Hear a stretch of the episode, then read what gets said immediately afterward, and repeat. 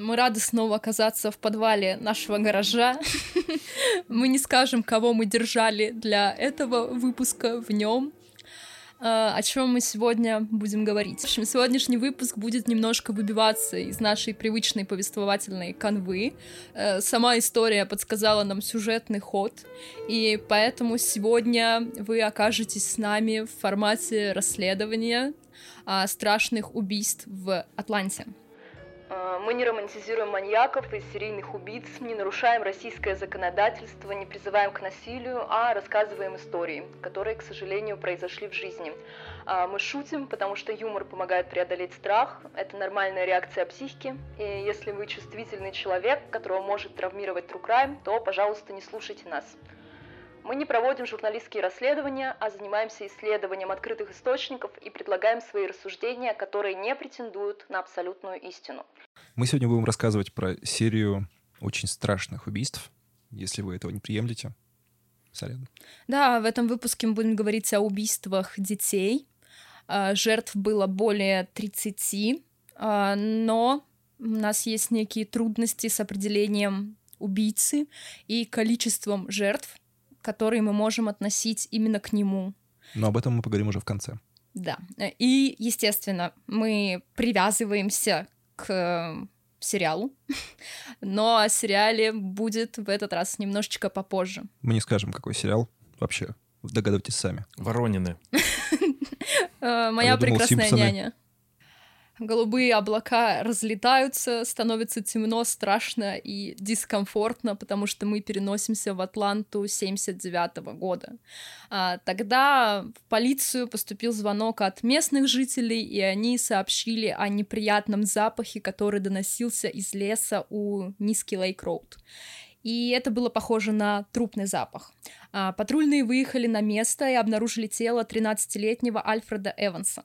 Подросток на протяжении трех дней числился пропавшим без вести. Полицейские осмотрели место, и в 15 метрах они нашли уже второй труп 14-летнего Эдварда Смита. Он пропал за 4 дня до исчезновения Эванса. Оба мальчика были темнокожими. Эванс скончался от удушья, а Смита застрелили из пистолета 22-го калибра. 8 ноября того же года в заброшенной школе нашли тело девятилетнего Юсуфа Белла.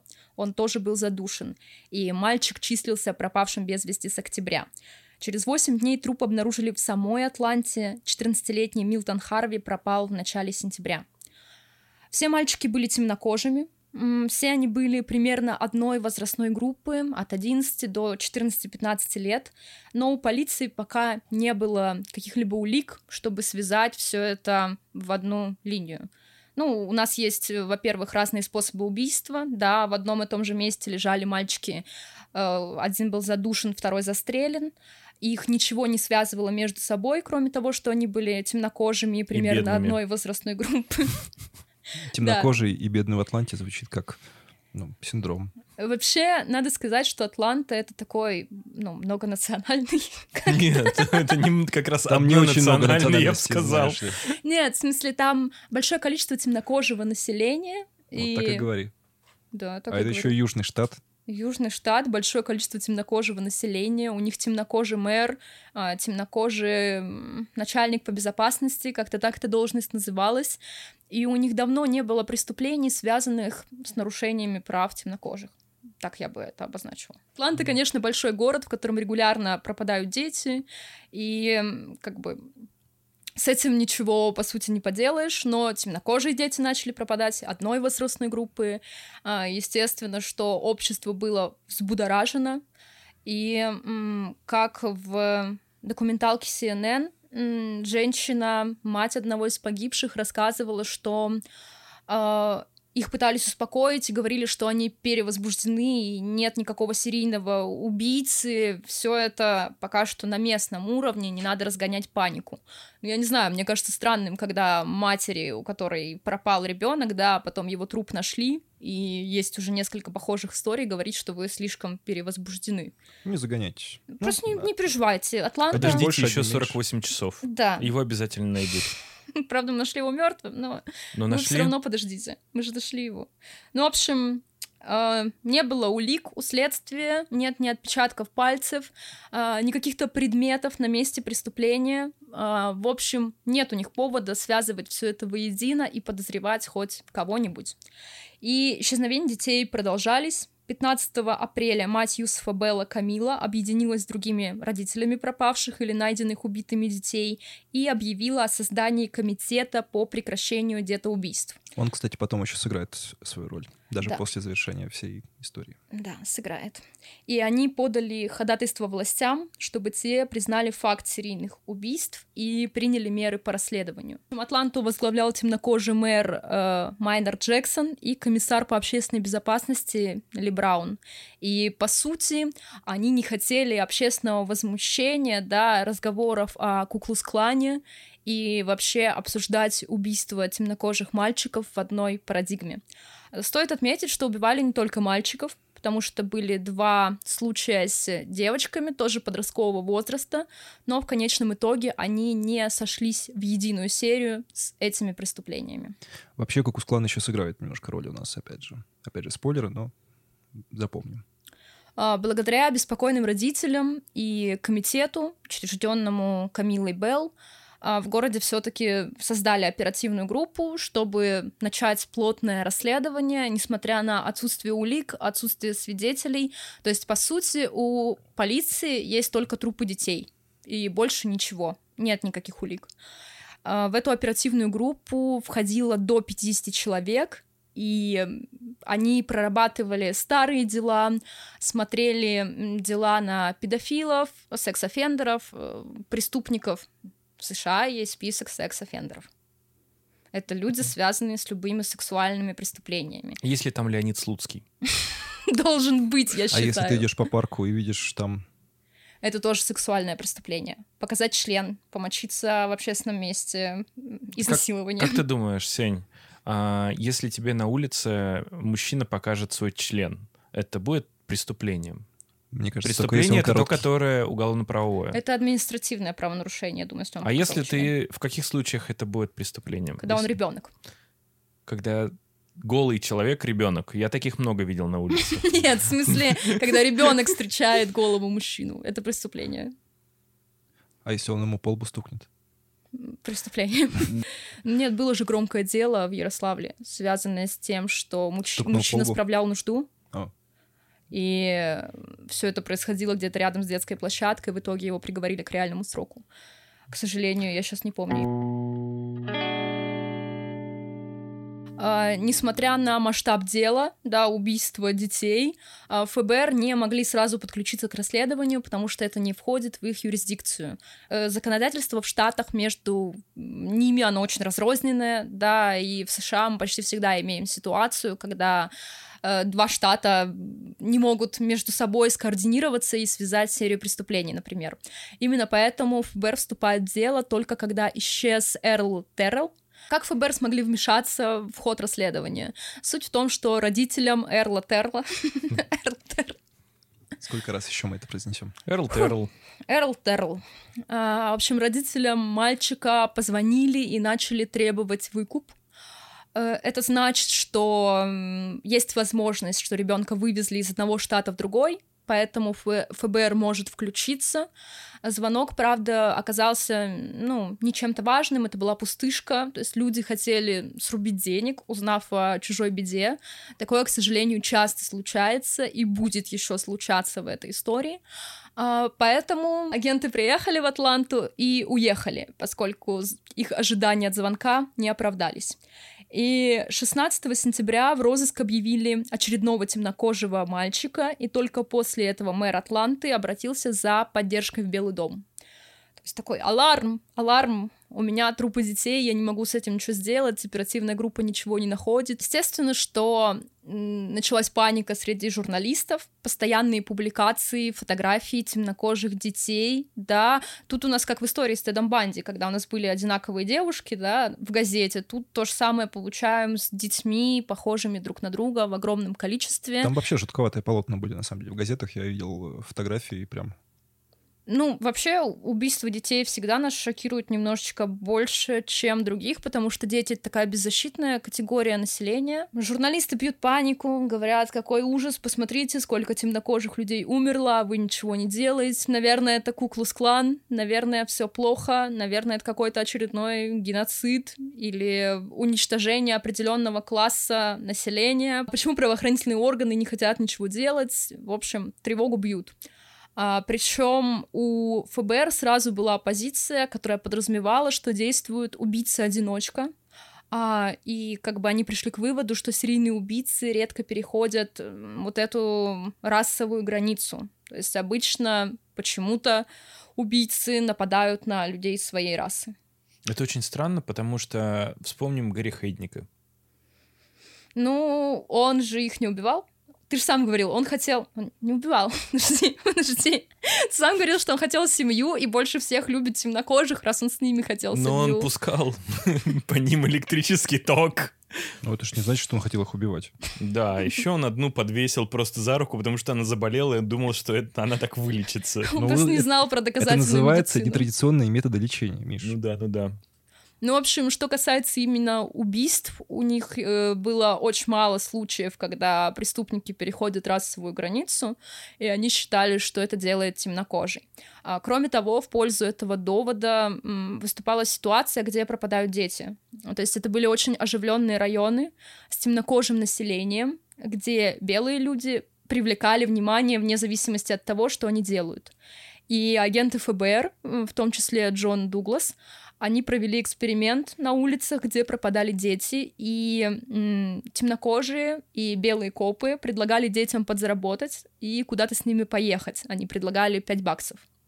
Дети соглашались в обоих случаях, но когда это были белые копы, то на них сосредотачивалось внимание всех жителей вокруг. То есть они такие, а что вы тут делаете? Что вы тут хотите? Проваливайте отсюда. Ну, то есть ситуация, когда белый человек привлекает максимальное внимание, а трупы находят именно в таких районах, и поэтому они делают вывод, что это все-таки темнокожий парень. А, плюс ко всему, если бы это были линчеватели, то, скорее всего, убийства были бы ну, не замаскированным, не было попытки спрятать тела или улики. Скорее было бы более театрально даже. Да, да. Трупы бы оставляли на центральных улицах, например. Да, или... я думаю, было бы проще. Я думаю, что они просто где-то в публичном поле оставили сообщение, что взяли ответственность за преступление на себя. И так как очень долго никто не брал на себя ответственность за эти убийства, Трупы пытались спрятать, да, их искали. ФБР пришли к выводу, что все-таки к делу причастен скорее одиночка, нежели Куклус-клан. На место прибыли небезызвестный нам Джон Дуглас, о котором мы говорили в выпуске про Кемпера, и специалист поведенческого отдела э, Рой Хайзелвуд. Они вдвоем работали в Атланте. Э, кроме того, они сразу прошли психометрическое тестирование, это измерение психологических показателей личности. То есть, по сути, они должны были вжиться в роль убийцы и отвечать на вопросы, предполагая, кто убийца. Ну, то есть поставить себя на его место и ответить на ряд психологических вопросов, исходя из тех улик, которые они имеют. Такая технология. Звучит очень комично, да. Типа, знаешь, когда ключи теряешь и говоришь, если бы я, я был, был ключами, ключами, где чтобы бы поймать я потерялся? Чтобы поймать ключи, нужно думать. Думать ключ. ключи, да. Но вообще, мне кажется, это интересный подход, потому что о российской правоохранительной системе мы ничего такого не знаем, ну, таких опытов. А ага, тут они... А посер... что мы вообще про нее знаем так-то, если по делу? Ну, у меня есть одна прикольная информация про Кулика, но я ее приберегу для каких-нибудь других выпусков. Сохранил сохраним ее и оставим вам такую зацепочку. Ну, в общем, они прошли тестирование, и оказалось, что вне зависимости друг от друга они примерно одинаково отвечали на вопросы, э, и составили один и тот же портрет, что очень сильно удивило ну, людей, которые работали на месте.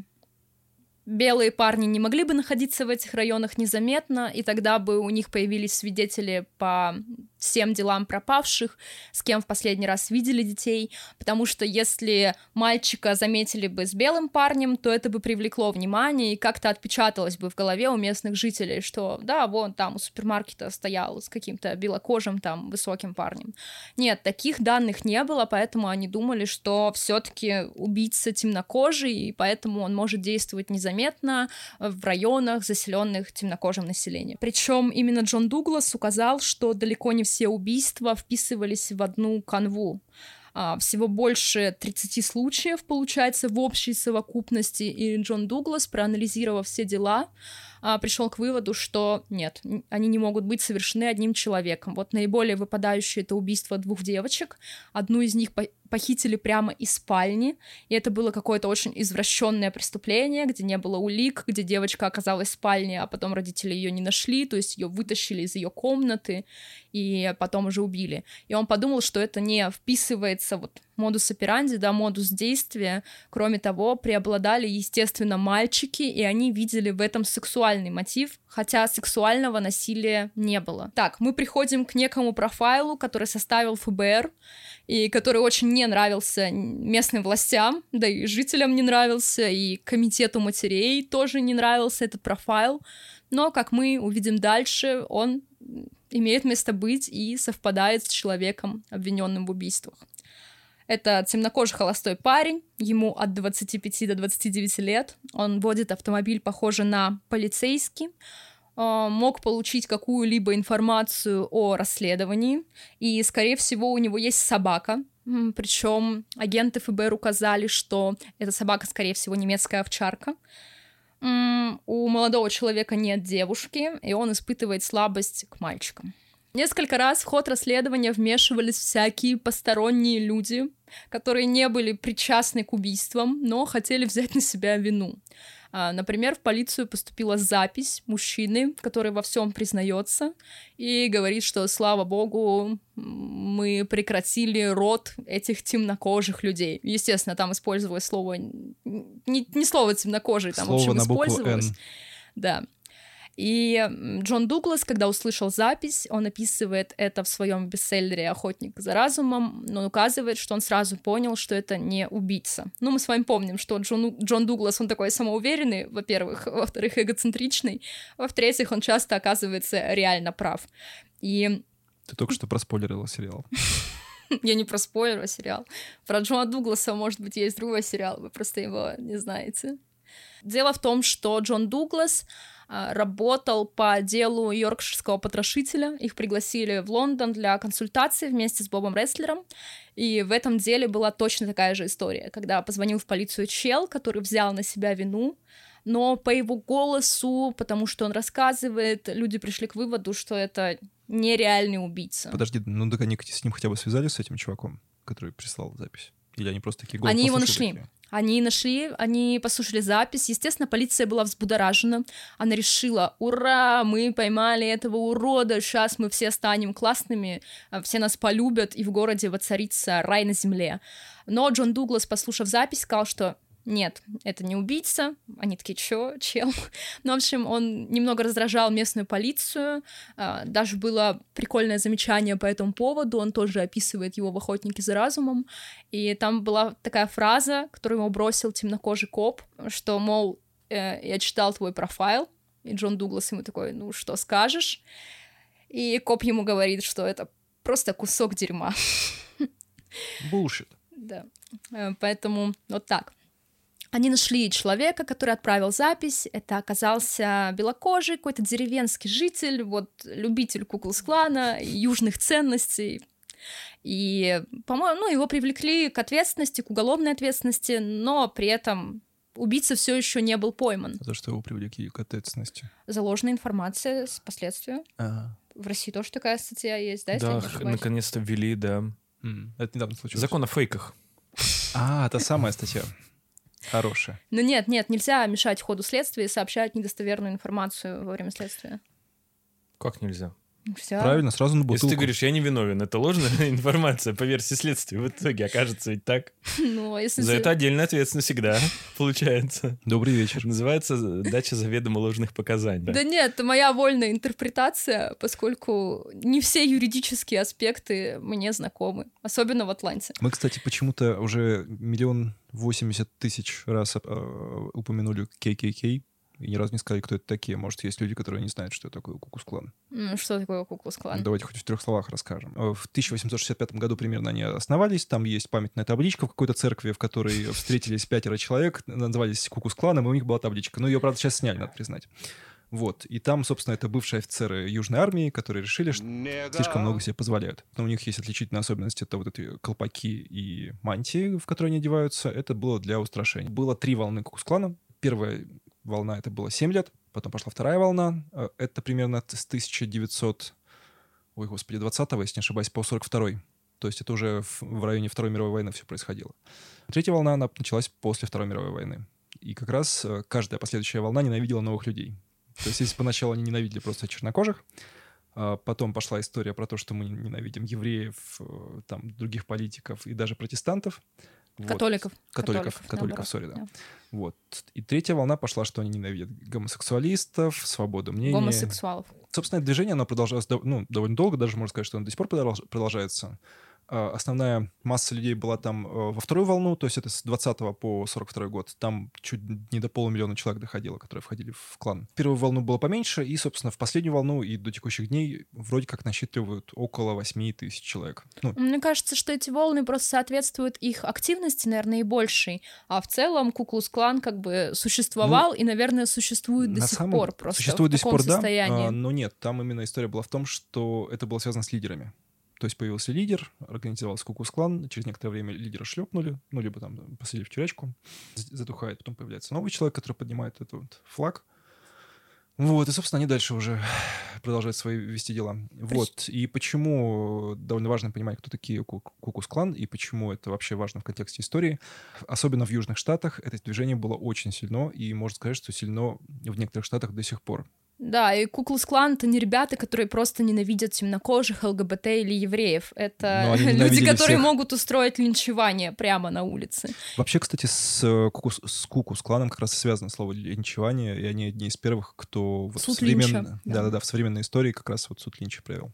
А, Куклус Клан был перебивкой к нашим баранам, пора, пора, пам. А, к нашим обсуждениям, связанным с ложными следами, по которым шли полицейские. И второй случай был связан с дезинсектором, а, которого агенты ФБР и полицейские взяли на допрос, почему этот человек поехал с ними разговаривать. Э, суть в чем? Когда они обыскивали территорию леса, где нашли труп одного из мальчиков, они обнаружили порнографический журнал, и на нем были следы спермы. Естественно, что они отправили ее на анализ, выявили сопоставление, а, учитывая уже опыт работы с серийными убийцами, они понимали, что преступник может возвращаться на место преступления, чтобы оживить в своей памяти воспоминания, связанные с убийством. Об этом мы говорили в ключе Теда Банди. Я так орал, когда читал этот момент. Я просто орал, как выдра. Э, в общем, бедный дезинсектор оказался полиции, он не понимал, что ему предъявляют, ему, конечно же, было стыдно за этот журнал, а, но в ходе разговора с ним в это время у него дома проводился масштабный обыск. Там перерыли весь дом, нашли изоленту, что-то еще. Но он дезинсектор, это его рабочие инструменты, в общем, они нашли. А, мужчина признался, что его жена беременна, и у них нет сексуальной жизни сейчас, потому что она в таком положении, да, ей врачи рекомендовали половой покой, и он просто выехал в лес, чтобы подрочить. Дезинсектору, естественно, было стыдно, э, Джон Дуглас говорил, что он не подходит про профайл, мы просто теряем время, но улика значительная, да, потому что следы Подожди, а он чернокожим ДНК... был или нет? Нет, он был белый, белый мужчина. Э, с семьей, с профессией. Ну, он появлялся, естественно, в этих районах, когда выполнял работу, но это как ни, никак не было связано с преступлениями. В общем, он во всем признался, и полиция просто такая...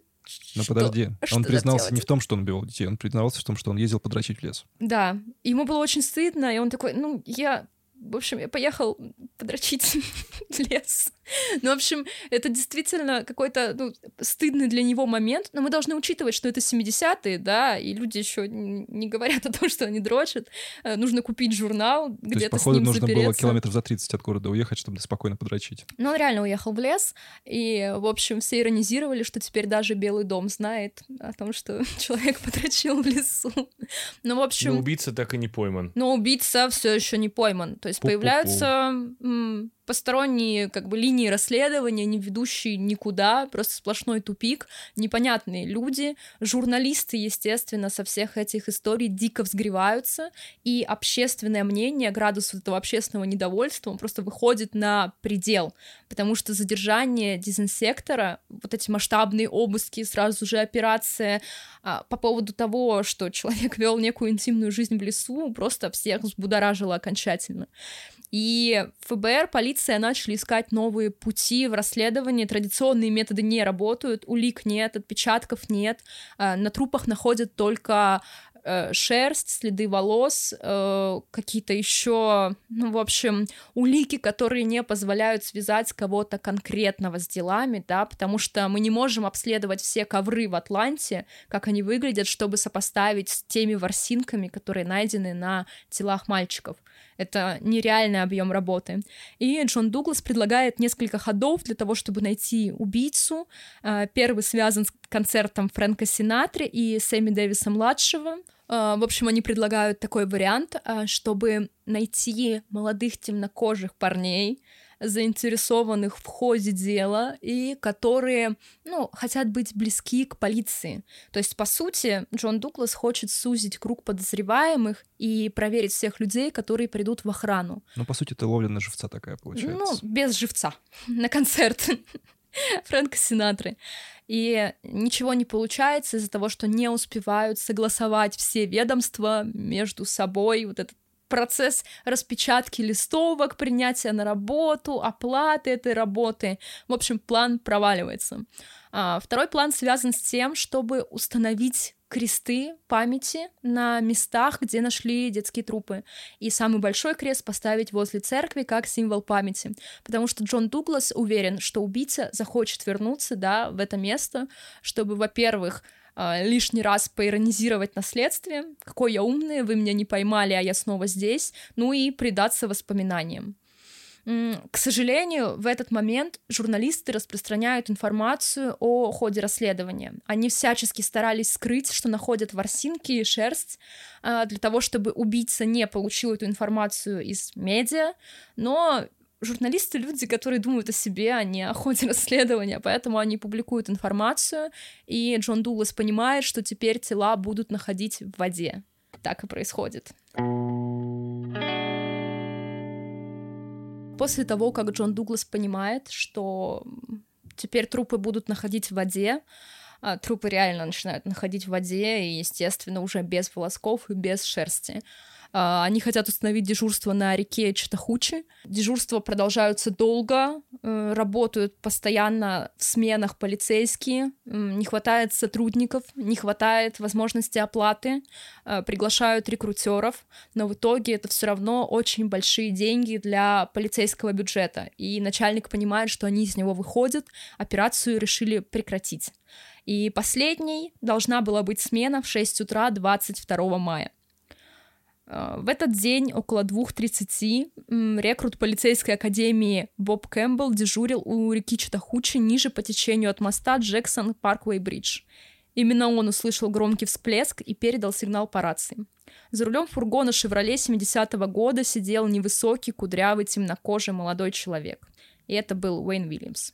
Ему было 23 года, и так он практически в первый раз попал в поле зрения полиции. И поскольку он чернокожий, его сразу сбивают. К удивлению профайлеров, э, Уэйн Уильямс был достаточно далек, на самом деле, от э, того описания, которое они раздавали полицейским. Сам Уэйн Уильямс единственное, что подходил по признакам того, что он чернокожий. Возраст. И, и возраст, по большому счету. Все остальные признаки не соответствовали профайлу, который разработал Ну нет, Дуглас. у него еще была собака, немецкая А овчарка. Это выяснилось только потом. Но Джон Дуглас заявляет, На что- момент задержания ничего такого Ну не да, было. да, я согласна. На Ну, момент общем- задержания он просто темнокожий парень, и они напрягаются, потому что был всплеск, и это единственная машина, которая есть на мосту. Парень родился 27 мая 58 года. Он близнец, как и я. Как и ты. Как и мы. Как и я. Блин, И, кстати говоря, я только сейчас понял, на этой неделе у него должен был, должно было быть день рождения. Как им не стыдно. Как им не стыдно. Ух, эти агенты. Он был достаточно нетипичным э, для мира маньяков вообще человеком. Возможно, подозрение на него пало, исходя только из обстоятельств, потому что он родился в семье двух преподавателей, которых звали, представьте, вы родились в семье Фэй и Гомера. Какая-то антич... античный вайб. То есть они, в принципе, понимают, что такое педагогика и как нужно обращаться с ребенком для того, чтобы он не вырос э, в убивающее чудище. Ну, плюс ко всему, мы должны понимать, что это в России история, когда ты получил высшее образование, и не факт, что ты будешь зарабатывать нормально денег. А, В США, Европе скорее это определяет твой класс. И они, очевидно, учились в колледжах, стали преподавателями, учителями, и это значит, что они живут м, довольно социально обеспеченную жизнь. Да. А, Сам Уэйн закончил школу с отличием. Какое-то высшее учебное заведение, он не смог его закончить. Если я не ошибаюсь, он закончил обучение на первом же курсе из-за того, что он потерял интерес. Лучшие оценки у него в школе были по техническим наукам, а он весь из себя был такой гуманитарий, он вообще очень сильно увлекался музыкой, медиа и вот этим вот всем. Он создал собственную радиостанцию. Еще в школе, еще в школе. И он Да. приглашал каких-то очень крутых гостей туда. Да, то есть он э, э, вел радиоэфир. Возможно, что у него было слушателей примерно столько же, сколько у нас, конечно, сейчас. В общем, он бросил учебу. Тем не менее, родители его поддерживали и никогда не входили, по его, по крайней мере, словам, по словам родителям, никогда не, ходили, не входили с ним в конфликт на эту тему.